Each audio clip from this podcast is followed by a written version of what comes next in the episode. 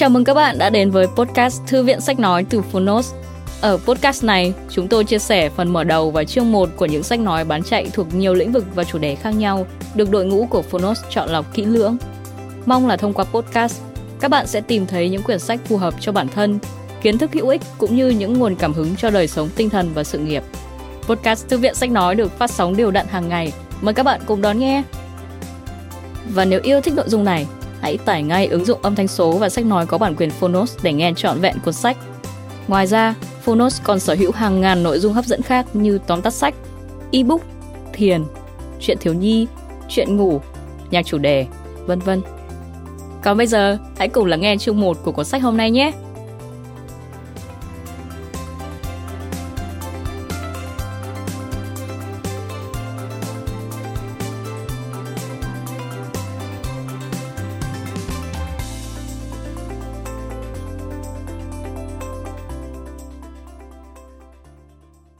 Bạn đang nghe từ Phonos.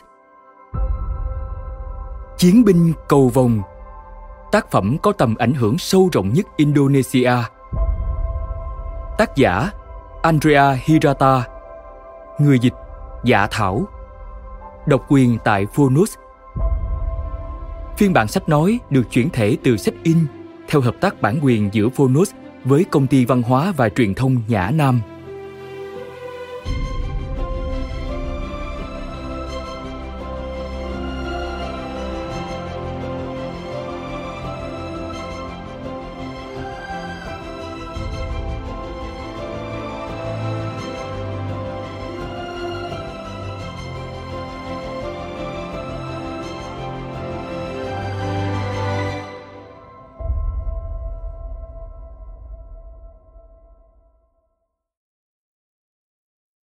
Chương 1 10 học sinh mới Buổi sáng hôm ấy, hồi vẫn còn bé, tôi ngồi trên chiếc ghế dài trong sân trường. Dưới tán cây Felicium già nua rợp bóng, cha tôi ngồi bên, hai tay ôm lấy vai tôi, gật đầu mỉm cười chào những ông bố bà mẹ khác đang ngồi cạnh con mình trên chiếc ghế dài đối diện. Hôm nay là một ngày trọng đại, ngày đầu tiên đi học Cuối những chiếc ghế dài ấy là cánh cửa để ngõ dẫn vào một lớp học trống trơn, khung cửa cong queo. Thật ra, toàn bộ ngôi trường đang trong tình trạng ọp ẹp như thể nó sẽ đổ sập xuống bất kỳ lúc nào. Hai giáo viên đứng ở cửa cứ như hai vị chủ nhà đang chào đón khách đến dự tiệc. Một người đàn ông luống tuổi, nét mặt điềm tĩnh. Thầy hiệu trưởng KA Hakfan Effendinor, còn gọi là thầy Hakfan và một cô gái trẻ măng quấn chiêu báp, khăn trùm đầu. Cô N.A. Muslimat Hafsari hay cô Mus. Giống như cha tôi, hai người họ cũng đang mỉm cười. Nhưng nụ cười của cô Mus trông mới gượng gạo làm sao. Cô đang lo lắng. Nét mặt cô căng thẳng và các cơ cứ rần rật một cách bồn chồn. Cô đếm đi đếm lại mãi số học sinh đang ngồi trên hàng ghế dài bên ngoài lo lắng đến độ chẳng để ý gì tới mồ hôi đang vã xuống chảy cả vào mắt những giọt mồ hôi đua nhau rịn ra xung quanh mũi làm nhòe nhoẹt lớp phấn trang điểm vạch những đường sọc loang lỗ khắp mặt khiến trông giống như người hậu gái của nữ hoàng trong Dun Muluk, một vở kịch cổ của làng chúng tôi. Cô nói với thầy hiệu trưởng giọng âu lo. Chính em, mới có chính em thôi thưa thầy, vẫn còn thiếu một thầy hiệu trưởng Hắc Phan đưa mắt sang cô với ánh nhìn trống rỗng. Tôi cũng cảm thấy căng thẳng. Căng thẳng bởi vì cô mút đang bồn chồn không yên và vì cảm nhận được sức nặng từ cha đè lên toàn bộ cơ thể tôi. Mặc dù sáng nay trông ông có vẻ dễ chịu và thoải mái, nhưng cánh tay thô ráp của ông choàng quanh cổ tôi khiến tôi nghe được cả nhịp tim ông hối hả. Tôi biết ông cũng đang căng thẳng và tôi cũng nhận thức được rằng đối với một người cha 47 tuổi đông con làm nghề thợ mỏ với đồng lương eo hẹp, cho con đi học không phải là chuyện đơn giản. Dắt tôi đến làm đứa giúp việc cho bà chủ cửa hàng tạp hóa người Hoa ở phiên chợ sáng hay cho tôi ra bờ biển làm cu ly để giúp giảm đi phần nào gánh nặng tài chính cho gia đình là việc dễ dàng hơn nhiều. Cho một đứa con đi học có nghĩa là phải trang trải nhiều khoản chi phí trong suốt mấy năm trời. Và đối với gia đình tôi, ấy là một việc chẳng hề dễ. Người cha đáng thương của tôi tôi không đành lòng nhìn vào mắt ông.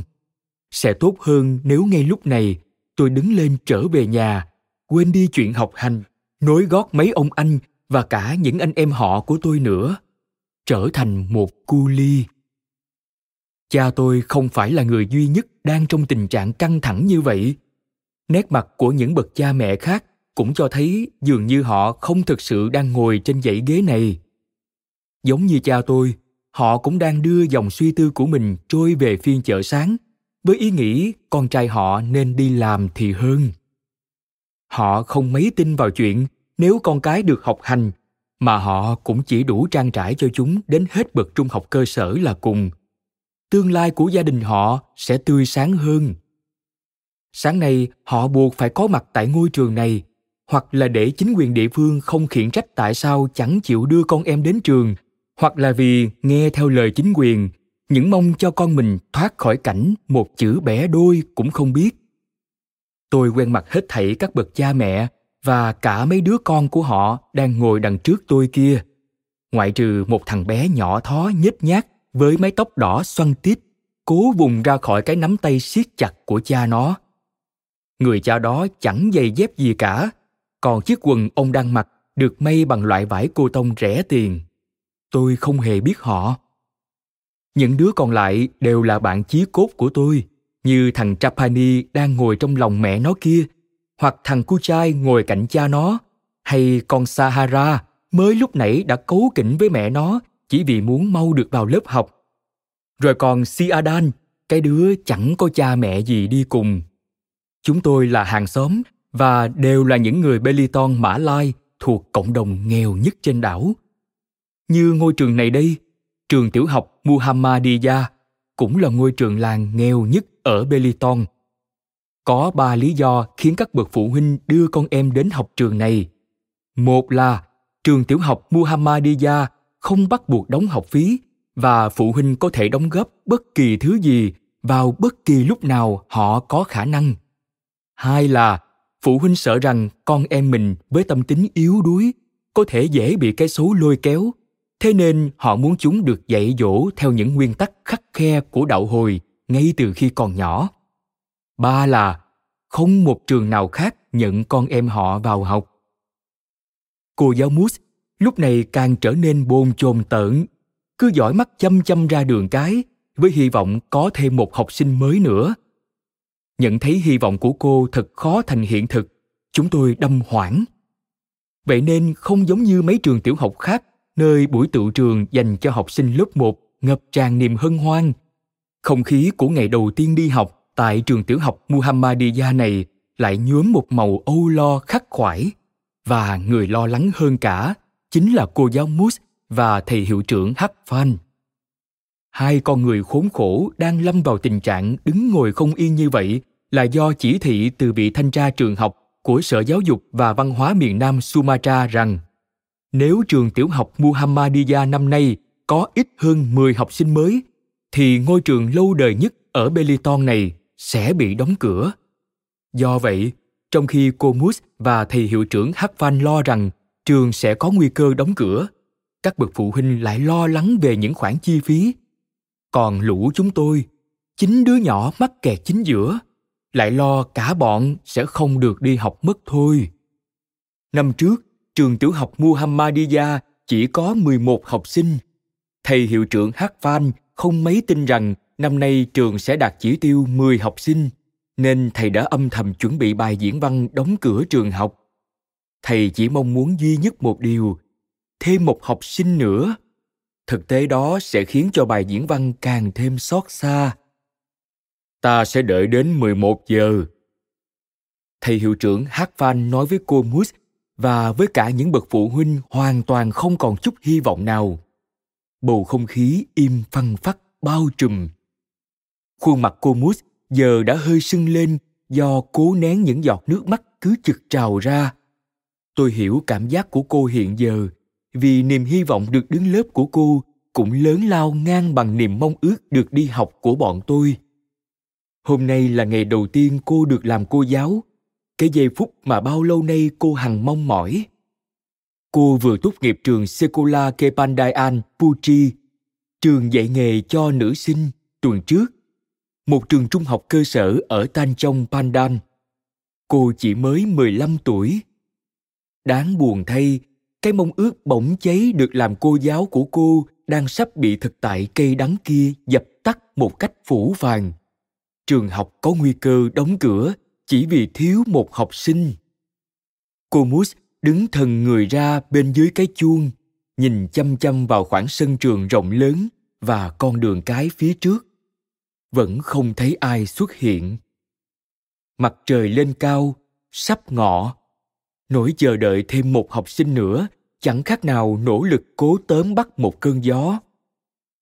Trong lúc ấy, các bậc phụ huynh có lẽ đang miên man với suy nghĩ rằng thiếu đứa học sinh thứ 10 có nghĩa là con cái họ sẽ không phải đến trường nữa.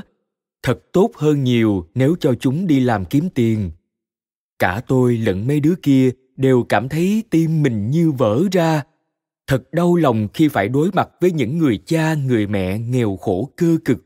Đau lòng khi phải chứng kiến những giây phút cuối cùng của ngôi trường cũ kỹ trước khi nó bị đóng cửa vào chính cái ngày đầu tiên đi học của bọn tôi.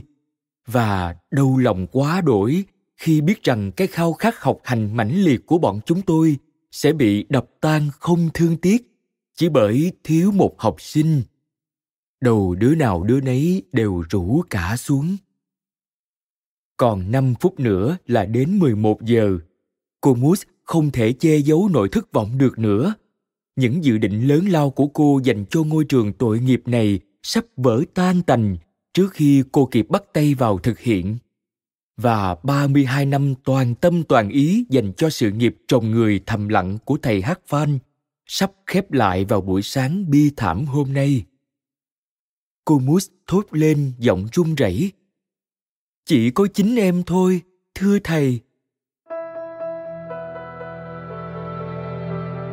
cô dường như không còn nghĩ ra được điều gì khác mà cứ lặp đi lặp lại mãi cái thực tế mà ai nấy đều đã rõ nghe giọng cô cứ như thể cô sắp chết đến nơi rốt cuộc thời khắc quyết định đã điểm 11 giờ 5 phút rồi mà tổng số học sinh vẫn chưa đủ 10. Niềm hân hoan vô bờ bến khi được đến trường trong tôi giờ đã gần như cạn sạch. Tôi hất tay cha ra khỏi vai. Sahara nức nở khóc trong vòng tay mẹ nó, bởi vì quả thực nó muốn đi học tại trường tiểu học muhammadiya này biết mấy. Con nhỏ mang tất và giày, jilbab, chiếc áo cánh, mấy cuốn sách, một chai nước và túi sách. Tất cả đều mới toanh thầy hiệu trưởng hát van đến bên các bậc phụ huynh và chào lần lượt từng người một. Thật đau lòng, ai cũng vỗ vỗ lưng thầy tỏ ý an ủi. Hai mắt cô mút giờ vàng dụa nước. Thầy hiệu trưởng hát van bước ra, đứng trước các bậc phụ huynh. Trông thầy thật khốn khổ khi chuẩn bị đọc bài phát biểu cuối cùng của mình. Thế nhưng, ngay khi thầy vừa thốt ra được mấy từ assalamu alaikum cầu chúc mọi người an lành thì thằng Trapani hét tướng lên và chỉ tay về phía ngoài sân trường, khiến ai nấy đều giật bắn cả mình. Harun kìa!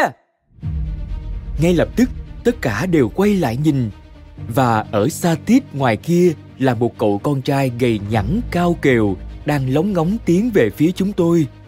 Quần áo đầu tóc của cậu rất tinh tươm.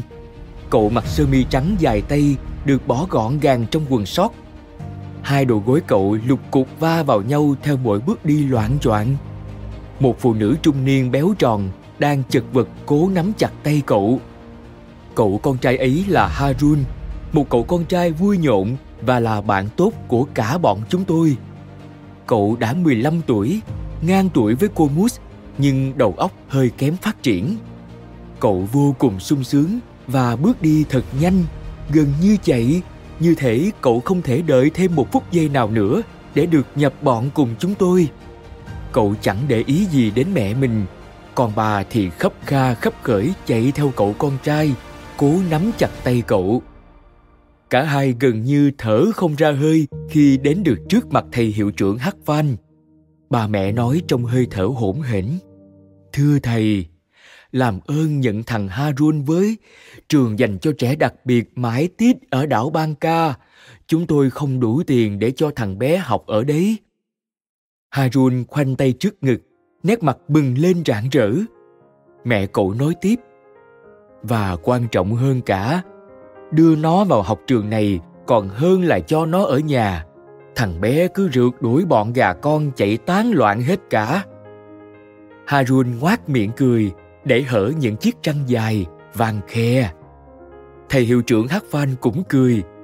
Thầy đưa mắt nhìn cô Moose, nhún vai. Thầy nói, đủ mười rồi đấy. Harun đã cứu chúng tôi. Tất cả đồng loạt vỗ tay hoan hô. Con nhỏ Sahara không thể nào ngồi yên được nữa. Nó đứng thẳng lên sửa sang những nếp gấp trên chiêu bắp và xốc xốc lại túi sách cho chắc chắn Cô Moose mặt đỏ bừng. Cô giáo trẻ giờ đã thôi khóc, lấy tay quệt bội mồ hôi trên khuôn mặt nhòe nhoẹt phấn.